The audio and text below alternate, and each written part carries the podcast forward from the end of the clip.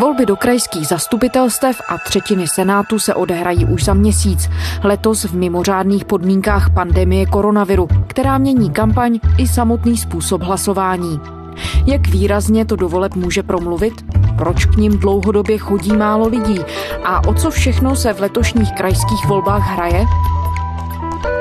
Je čtvrtek 3. září, tady je Lenka Kabrhelová a Vinohradská 12, spravodajský podcast Českého rozhlasu. Petr Hartmann je komentátorem Českého rozhlasu Plus. Dobrý den, Petře. Dobrý den. Tak čím jsou letošní volby krajské a volby do třetiny senátu výjimečné? Výjimečné jsou dobou, ve které žijeme, protože zažijeme první volby, které budou poznamenány šířením nějaké nakažlivé nemoci takovým způsobem, že to může mnoho lidí uvrhnout buď to do izolace nebo do karantény.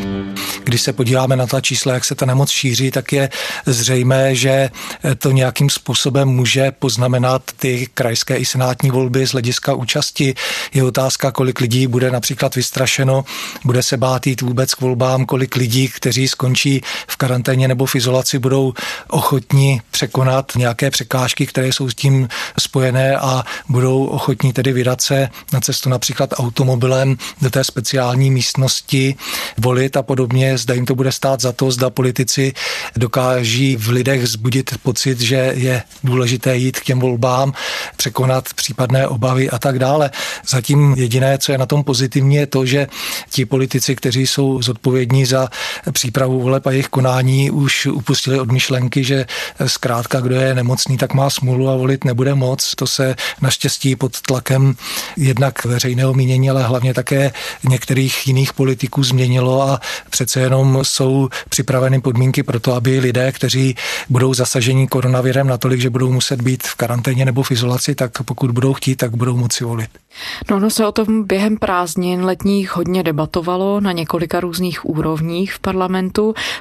Co tedy nakonec převážilo? Jste říkal, že i tlak veřejného mínění byl to ten hlavní faktor, který přiměl politiky, aby se nakonec usnesli na nějakém jasnějším plánu, jak volit v karanténě, v izolaci. Tak já si myslím, že rozhodlo to, že si přece jenom uvědomili, že žijeme v demokratické společnosti a nedílnou součástí demokratické společnosti jsou pravidelné a svobodné volby, že si nelze zahrávat s tím, že bych volby buď to přesunul na pozdější čas, nebo že bych výrazným způsobem omezil účast v těch volbách, protože přeci jenom, když se podíváme na vývoj té nákazy, tak by se to netýkalo jednotlivců a nebo pár desítek lidí, ale může jít z hlediska například karantény o stovky tisíce lidí a když vidíme například při volbách do Senátu, jak v některých okrscích, zvlášť ve druhém kole je ta účast velmi nízká a ten rozdíl hlasů je nepatrný, tak by to skutečně mohlo nějakým způsobem negativně ovlivnit volby a nedalo by se o nich hovořit hovořit úplně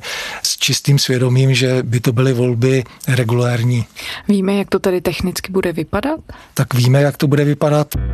Lidi v nařízené karanténě budou moci hlasovat z auta ve zvláštních volebních okrscích nebo u výjezdních volebních komisí. Po jednání se zástupci opozičních stran to oznámil ministr vnitra Jan Hamáček z ČSSD. Změny mají být platné pro říjnové krajské a senátní volby. Víme, že jsou připraveny některé možnosti, ať už je to speciální volební komise, kam lidé budou moci zamířit motorovým vozidlem a tam odvolit, nebo také speciální komise, které případně přijdou za těmi lidmi, anebo v některých, dejme tomu, sociálních zařízeních a podobně může být vytvořena také volební komise, takže ty možnosti tady budou. Nebude to úplně jednoduché pro ty lidi a proto bude zajímavé skutečně potom konfrontovat to s tou realitou, zda ty možnosti ti lidé skutečně využili a tím se dostáváme k tomu, že to bude také hodně záležet na těch politicích, jaký zbudí v lidech dojem, že ty volby mají význam, že jsou důležité, aby je zvedli z těch kaučů, když to takto řeknu, a skutečně přišli volit. Poslední dvě hodiny mají lidé na to, aby odvolili do krajských zastupitelstev a třetiny Senátu. Naši zpravodajové pro vás mapují dění po celé zemi. Ve volební místnosti na Praze 2 je aktuálně kolega Jan Herget. Jene, jaký mají lidé zájem o volby? Eh, já jsem dnes dopoledne navštívil několik volebních místností a ve všech měli největší nápor včera krátce po začátku voleb a potom večer. Dnes už tolik lidí nechodí. To mi potvrdila i předsedkyně komise v základní škole Lupáčova Andrea Lubčíková. Ty volby do Senátu nemají příliš vysokou účast účast. Eh, teď jsem v základní škole Sázavská, kam voliči stále přicházejí, jejich ale také méně než včera. Prozatím tu volební účast odhadují přes 21% vy jste zmiňoval, že dlouhodobým problémem ve volbách regionálních, krajských i v těch volbách do Senátu je nízká volební účast. Proč je to tak velký problém? Proč lidi ty volby nezajímají? Tak mohou být zatím různé příčiny. Jedna může být ta, že lidé si myslí, že jejich hlas stejně nic nezmění a že tedy je lepší zůstat doma. Pokud se budeme bavit o volbách do Senátu, tak tam je to dáno tím, jak ta instituce vznikala, že když byla zakomponována do České ústavy, tak několik let se nepodařilo tu horní parlamentní komoru naplnit. Potom se opakovaně objevují hlasy politiků, že Senát je zbytečná instituce, že by bylo dobré ji zrušit. Vystupuje takto například, dá se říci, autorita typu prezidenta republiky a podobně. Jedině poslanecká sněmovna schvaluje rozpočet, kde je i kapitola výdaje na Senát. Nic nebrání poslanecké sněmovně, aby tyto výdaje podstatným způsobem redukovala. A takže to pověsti Senátu nepřispívá tím spíš, že ty pravomoce Senátu nejsou natolik silné, že když chtějí například vetovat zákony, které schválí poslanecká sněmovna, tak pak není zas tak složité Senát přehlasovat. Samozřejmě netýká se to zákonů volebních nebo ústavních a tak dále. Tam je ta role Senátu nezastupitelná, ale také je to dáno tím, že senátoři nejsou schopni prodat tu svoji práci veřejnosti natolik srozumitelně a natolik přitažlivě, aby pochopili, že Senát je důležitá instituce a že stojí za to se obtěžovat jít těm volbám a volit. A když se na to podíváme ještě z pohledu účasti v prvním a druhém kole, tak tam většinou dochází k tomu, že to první kolo je spjato s jiným typem voleb a ta účast je vyšší a většinou druhé kolo senátních voleb se koná samostatně a tam už ta ochota lidí je menší. Zájem voličů o druhé kolo senátních voleb je zatím tradičně nízký. Za první zhruba dvě hodiny dnes přišlo k urnám většinou méně než 5% voličů. Účast je tak mírně nižší než na začátku finále senátních voleb před dvěma lety. V porovnání s minulým pátkem, kdy se konalo první kolo senátních voleb spolu s krajskými volbami, je zatím zájem zhruba poloviční. Také kvůli tomu, že se tam zredukuje ten počet kandidátů, ze kterých si mohou vybírat pouze na dva a někteří lidé tam nemají svého favorita, tak zkrátka se neobtěžují chodit k těm volbám. A separátní kapitolou jsou ovšem volby krajské, které v konečném efektu ale potom opravdu rozhodnou o tom, jak bude vypadat konkrétní život lidí v tom kterém kraji proč tam si nezískali ty volby větší zájem voličů? Tak je to dáno tím, že je to poměrně také čerstvá věc, protože do krajů se volí, pokud si dobře pamatuju, tak pouze 20 let. Volby 2000. Historicky první volby do krajů prožívá naše republika. Do 22 hodin mohou voliči rozhodovat o jménech svých zástupců ve 13 krajských zastupitelstvech. Takže za tu dobu si lidé asi ještě úplně nenavykli na tento typ voleb. Zároveň možná úplně nerozumí tomu, co krajská samozpráva může dělat pro rozvoj toho regionu, co nemůže, nakolik je závislá nebo není na centrální vládě a podobně. Je to dáno také tím, že se těžko hledá nějaké nosné téma kampaně, které by například oslovilo veřejnost napříč republikou, protože skutečně každý kraj má nějaká specifika a podobně. Možná to je také dáno tím, že pak těžko se nějaké to společné téma prosazuje v celostátních médiích. A nebo by ty strany musely mít specifickou kampaň na každý kraj, což je asi finančně náročné. Jednak a jednak záleží také na tom, jak ti politici jsou ochotní komunikovat s tou veřejností, jak jsou ochotní dělat kontaktní kampaně a podobně podobně a jak vybírat ta témata, protože jsme byli svědky v minulosti absurdní situace, na které vydělala sociální demokracie. To bylo ve volbách krajských, kdy jejich hlavním tématem absurdně bylo rušení poplatků ve zdravotnictví, byť to nebylo vůbec v kompetenci krajských zastupitelstev, ale bylo to v kompetenci, dá se říci, vlády nebo na té celostátní úrovni a na základě rušení poplatků v řádu deseti korun, tak na tom tehdy sociální demokracie vydělala. Krajské volby zpřeva převahou vyhrála sociální demokracie. Volebním urnám přišlo rekordních 40% voličů, kteří zcela zamíchali dosavadní převahou občanských demokratů v krajích. ČSSD tak bude mít největší zastoupení ve všech krajských zastupitelstvech, často s velkým náskokem. Bylo to prezentováno jako oranžové tsunami, to znamená, že ovládla sociální demokracie na krajské úrovni prakticky celou zemi. Jak důležitá je Petře proto, jakým způsobem voliči kraje vnímají a jakou důležitost jim i tomu institutu krajských voleb přikládají osoba samotného hejtmana nebo hejtmanky? Tak tady je zajímavé to, že když se podíváte na to, jak si vedou jednotliví hejtmani, tak možná někteří jsou svým způsobem neviditelní v tom slova smyslu, že asi veřejnost si v těch regionech příliš nezná, kdo je jejich hejtmanem a pak máme hejtmany, kteří se proslavili svojí prací, to znamená, že jsou tam známí, protože mohou vykazovat určité výsledky, no a pak jsou hitmani, kteří se do médií i těch celostátních dostali především na základě různých skandálů a podobně.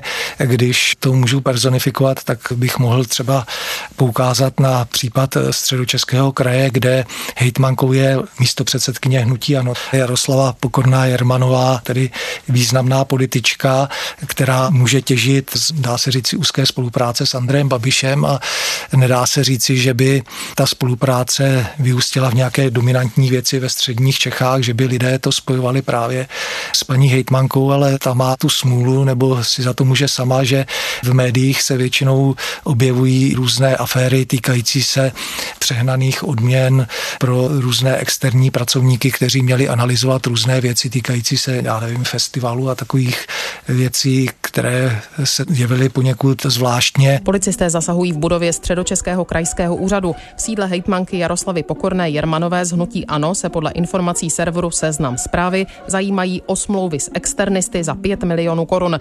Můžeme se bavit o tom, jak bylo nakládáno se služebním automobilem, který používal její manžel. Bylo to auto uh, služební hejtmanky a dál jsem vůz neřešil. Na toto služební auto existuje smlouva, která upravuje naše povinnosti směrem k soukromým jízdám tyto jízdy eh, musíme vykazovat a samozřejmě uhradit jejich náklady. A takovéto aféry byly, no a v neposlední řadě si myslím, že se paní hejtmanka Jirmanová také zapsala do povědomí širší veřejnosti dvěma událostmi.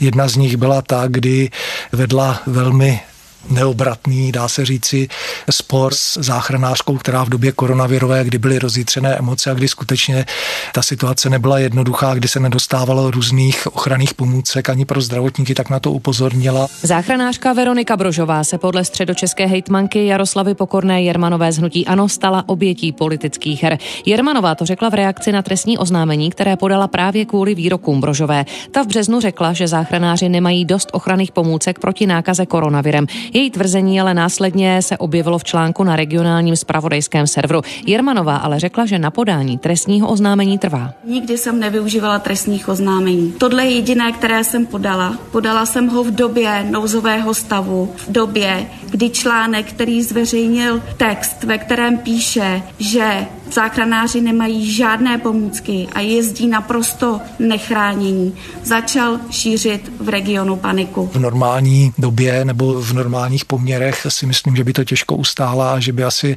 jako hejtmanka skončila. No a druhá věc, která se váže ke středočeskému kraji a která mnohé vysvětluje, proč pozice paní hejtmanky je tak pevná, tak to je to, že úředníci středočeského kraje řešili to, zda Andrej Babiš je nebo není v konfliktu zájmů, co se týká vlivu na média a rozhodovali zcela opačně, než rozhodovali úředníci v Černošicích. A tam ten rozdíl mohl být vnímán také tak, že v Černošicích to rozhodovali úředníci, kteří nad sebou měli vedení města, které bylo nezávislé na hnutí ano, kdežto krajští úředníci měli nad sebou paní hejtmanku, která má úzké vazby na Andreje Babiše a je místo předsedkyní hnutí ano. A tu důvěru neposílila ani reorganizace, která proběhla na krajském úřadu v době, než se začal řešit problém Andreje Babiše a vyvolávalo to dojem, že jde o účelové změny právě, které měly nastavit tu atmosféru tak, aby to dopadlo pro Andreje Babiše dobře, což se nakonec stalo. Český krajský úřad pravomocně zastavil řízení s premiérem Andrejem Babišem z hnutí ANO, které se týká jeho údajného vlivu na média z holdingu Agrofert. Kraj to oznámil v tiskové zprávě s tím, že žádné pochybení Babišovi neprokázal. Spis tak znovu vrátí městskému úřadu v Černošicích. Ten premiérovi původně udělil za údajný střed zájmu pokutu ve výši 200 tisíc korun. Podle Babiše tak už jde o uzavřenou věc. Je to úplně nesmyslné od počátku, protože pokud v naší zemi jsme zavedli speciální zákon proti Babišovi, Lex Babiš, a já jsem postupoval podle toho zákona, takže nemůžu mít žádný střed zájmu. Byť i když tu věc přeskoumával nejvyšší státní zástupce, tak sice ten případ znovu neotevřel, ale konstatoval, že podle jeho názoru je zřejmé, že Andrej Babiš v konfliktu zájmu je, čímž vlastně popřel rozhodnutí těch krajských úředníků, takže možná středočeský kraj je více vnímán tímto způsobem, než tím, co se tam děje, co se tam vybudovalo nebo nevybudovalo. Zajímavý případ je v Libereckém kraji, kde hejtman Puta, který dlouhá léta čelil trestnímu stíhání, dokonce byl obžalován, ocitl se před soudem a přesto to na jeho popularitě nic nezměnilo. Soud v Liberci zprostil obžaloby hejtmana Martina Putu z hnutí starostové pro Liberecký kraj. Ten byl obviněný z převzetí více než půl milionového úplatku v souvislosti s rekonstrukcí libereckého kostela svaté Máří Magdaleny. S ním bylo obviněno dalších 11 lidí. Pouta byl obžalovaný od roku 2000 2018 a od začátku svou vinu popíral. V případě prokázání trestného činu mu hrozilo až pětileté vězení. Hejtman Puta vede liberecký kraj a je velmi populární a má za sebou výsledky práce, které lidé oceňují tím, že ho volí a tím, že ho volí takovým způsobem, že on může být hejtmanem. Takže uvidíme, jakým způsobem se k tomu postaví voliči v těchto krajských volbách, kdy hejtmanka Jaroslava Pokorná Jermanová i hejtman Martin Puta obhajují své mandáty a chtěli by pokračovat ve své práci, to znamená jako hejtmani nadále. Příklad středočeského kraje je asi v mnohem dost unikátní, nicméně na druhou stranu může se na něm dát demonstrovat třeba i to, do jaké míry souvisí to regionální dění potom s děním v těch jednotlivých politických stranách na národní úrovni? Souvisí to především v tom slova smyslu, že lidé pochopitelně nevnímají pouze, co se děje v tom daném kraji, ale také vnímají, jak si jednotlivé politické strany vedou na té celostátní úrovni a lidé, kteří za ně kandidují, tak si jsou toho také dobře vědomi a projevuje se to například názorně v sociální demokracii, kdy sociální demokracie prochází stále ještě docela poměrně hlubokou krizi. Projevilo se to například i ve volbách do Evropského parlamentu. Sociální demokracie demokraté propadli. Volila je necelá 4% voličů. To znamená, že nebudou mít ani jednoho europoslance. Podle předsedy ČSSD Jana Hamáčka je volební výsledek pro stranu velkým zklamáním.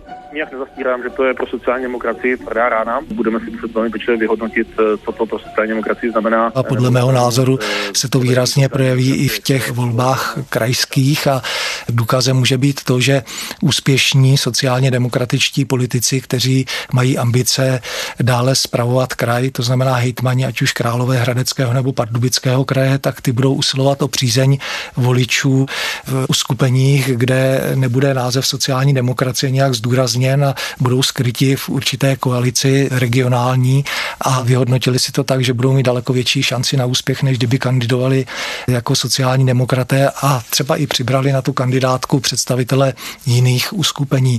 Zajímavé na tom také je to, že když sociální demokracie právě startovala tu kampaň do krajských voleb. Teď vám ukážeme, jak bude vypadat eh, centrální kampaň sociální demokracie v krajských a senátních volbách. Tak jedna, dva, tři. Thank you. Tak se na té tiskové konferenci objevili kandidáti na hejtmany, ale tito dva pánové, kteří kandidují v Královéhradeckém a Pardubickém kraji, tak ti tam nebyli a bylo to zdůvodňováno tím, že mají hodně práce a že se nemohli dostavit, ale podle mě to je jenom výmluva.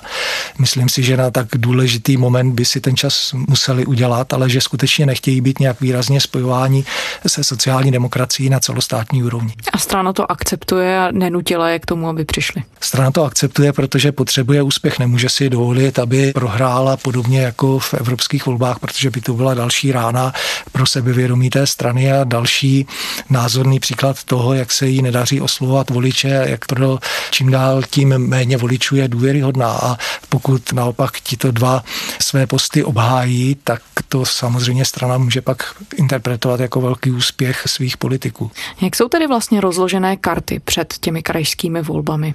Tak tam bude zajímavé jednak to, jak se hnutí ano podaří přesvědčit voliče, že spravuje stát a kraje jako firmu, že pro lidi chce to nejlepší. Asi velkou roli bude také hrát to, že skutečně žijeme v mimořádné době koronavirové, kdy možná právě to, co se děje a bude dít ještě kolem šíření této nákazy, tak bude překrývat mnoha témata a tam pochopitelně hnutí ano může být ve výhodě v tom slova smyslu, že Andrej Babiš velmi dobře umí komunikovat s veřejností, s těmi cílovými skupinami voličů a může tím pádem, dá se říci, získat pro hnutí ano i výraznou podporu v těch krajských volbách, takže tam se očekává, že hnutí ano by mohlo uspět a že opět ta realita a virtuální realita, to znamená, jak se těm jednotlivým hejtmanům daří, co odvádějí za práci a jak je to prodáváno, výrazně liší a zatím to vypadá tak, že skutečně lidé spíše dají na určitý dojem, než na nějaká fakta, která mohou být nudná, která příliš lidí nezajímají. Navíc se lidé těžko orientují v tom, za co může kraj, za co nemůže kraj.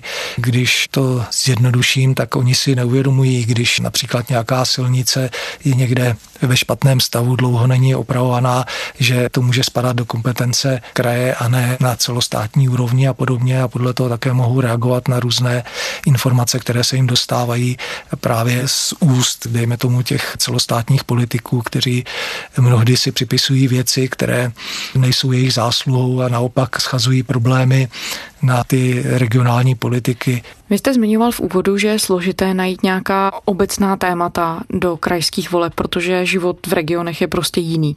Do jaké míry tedy korespondují ty zájmy v krajích a zájmy stran na celonárodní úrovni? Já se teď chci dostat k tomu, že třeba víme, že strany, které na regionální úrovni, třeba v krajích, anebo dokonce i v městských zastupitelstvech, jsou ochotné spolu spolupracovat, tvoří spolu koalice, třeba Hnutí Ano, ODS, i Piráti a další, tak na té celostátní úrovni vlastně ta retorika je úplně jiná, chovají se jinak.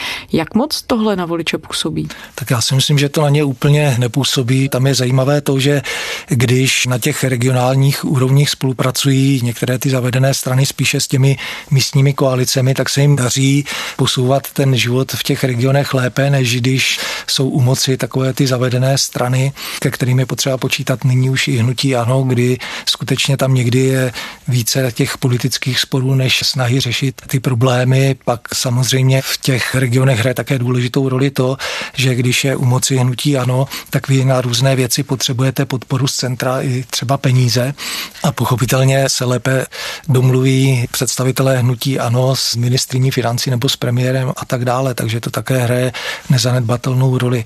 A kraje se o tom mohou přesvědčovat nebo přesvědčovali v minulosti, kdy na ně byly přeneseny různé kompetence, ale nešli zatím dostatečně z centra peníze. To je také věčný spor o to, jakým způsobem rozdělovat, když to zjednoduším daně tak, aby podstatná část mířila do regionů, ať už na té krajské úrovni nebo i na úrovni jednotlivých obcí a podobně. To je věčný spor o to, na co by měly být vynakládány peníze, neměly, jak by měly být ty daně dále přerozdělovány. A dají se, Petře, přece jen formulovat nějaká hlavní témata před těmi krajskými volbami? Já si myslím, že je to složité, protože skutečně, když se podíváme na ta hesla, tak tady jsou taková všeobecná, postavíme zemi na nohy, ochráníme vás a podobně, takže tam nějaké celostátní téma se asi bude hledat těžko. A z hlediska voličů? Z hlediska voličů a z hlediska krajů by se logicky nabízela dopravní infrastruktura, ať už to, jaký je stav těch místních komunikací nebo jak lidé se mohou dopravovat veřejnou dopravou do práce a podobně, jak funguje školství na té krajské úrovni v tom daném kraji, jak tam fungují sociální služby, zdravotnictví a tak dále. Možná, že takovéto téma bude rezonovat ve Zlínském kraji, kde hejtman Jiří Čunek z KDU ČSL je mimořádný fenomén v tom regionu, kde dosahuje neuvěřitelných výsledků a kdy s přehledem vyhrává jakékoliv volby, které na té regionální úrovni si usmyslí, tak tam nyní panuje velká kontroverze, zda ten obrovský projekt nemocnice ve Zlíně je správný nebo ne. Radní Zlínského kraje vybrali a schválili projektanta nové zlínské nemocnice. Zakázku vyhrálo Združení Nová nemocnice Zlín za nabídkovou cenu 351 milionů korun. Projektem se přitom stále zabývá Úřad pro ochranu hospodářské soutěže, který řeší rozklad proti prvňostupňovému rozhodnutí. Podle hejtmana Jiřího Čunka z KDU ČSL, který kandiduje v říjnových krajských volbách, schválila rada projektanta na základě doporučení dvou komisí. Když tyto dvě komise schválily výherce, tak rada by neměla otálet, protože tam je zadávací lhuta 180. Bude možná zajímavé otestovat na tom, zda ta popularita Jiřího Čunka je tak enormní a je jeho zázemí tak silné, že překoná i tyto problémy a znovu dominantně zvítězí. Takže uvidíme, jak úspěšný bude Jiří Čunek z KDU ČSL, protože KDU ČSL na té celostátní úrovni zrovna nezáří, ale on je skutečně tou výjimkou a tím fenoménem na Zlínsku a v Setínsku. V souvislosti s krajskými volbami se objevuje ještě další otazníka, sice to, jak moc jsou ty krajské volby už předehrou k volbám sněmovním v příštím roce. Co si o to myslíte vy? Tak vzhledem k tomu, že rok poté se budou konat volby do poslanecké sněmovny, tak je to poslední ostrý test toho, jak jsou strany vnímány v očích veřejnosti a každá strana potřebuje v těchto volbách uspět, aby si zvedla sebevědomí, aby to mohla komunikovat směrem k voličům, že tedy je na vzestupu a ne naopak, že směřuje dolů.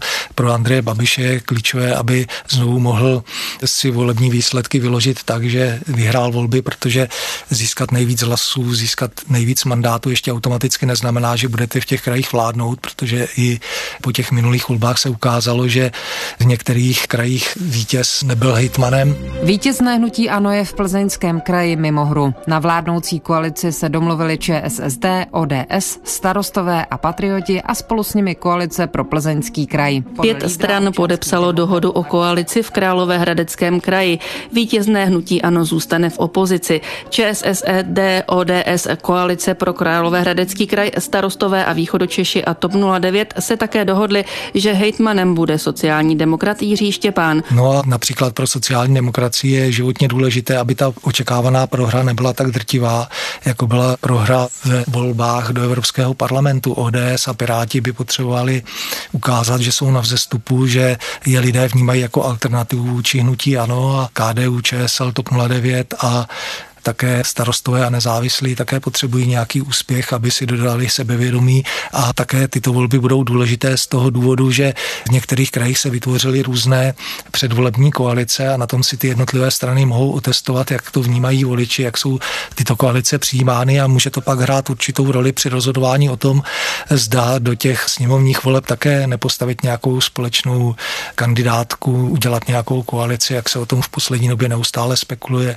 třeba v souvislosti souvislosti se starosty a nezávislými, zda budou spolupracovat s KDU ČSL nebo nebudou, nebo s ODS, s Piráty a tak dále, kde se to neustále probírá, kdo s kým by mohl vytvořit předvolební koalici. A naznačují tyhle krajské volby tedy nějaké už posuny, co se týče možného sjednocování?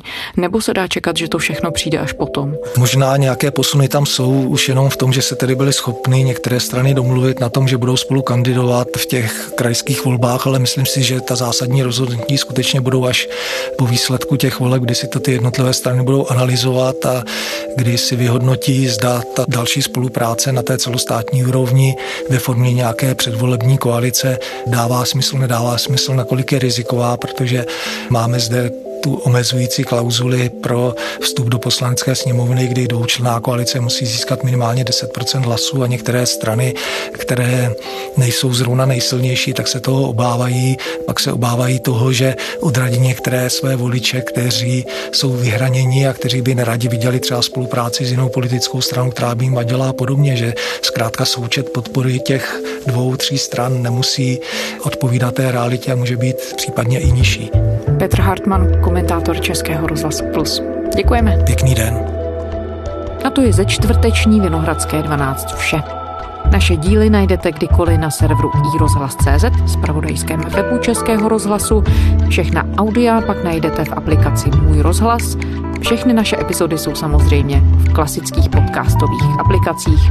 Najdete je tam, kdekoliv posloucháte nejradši. Psát nám můžete na adresu vinohradská12 zavináč rozhlas.cz. Těším se zítra.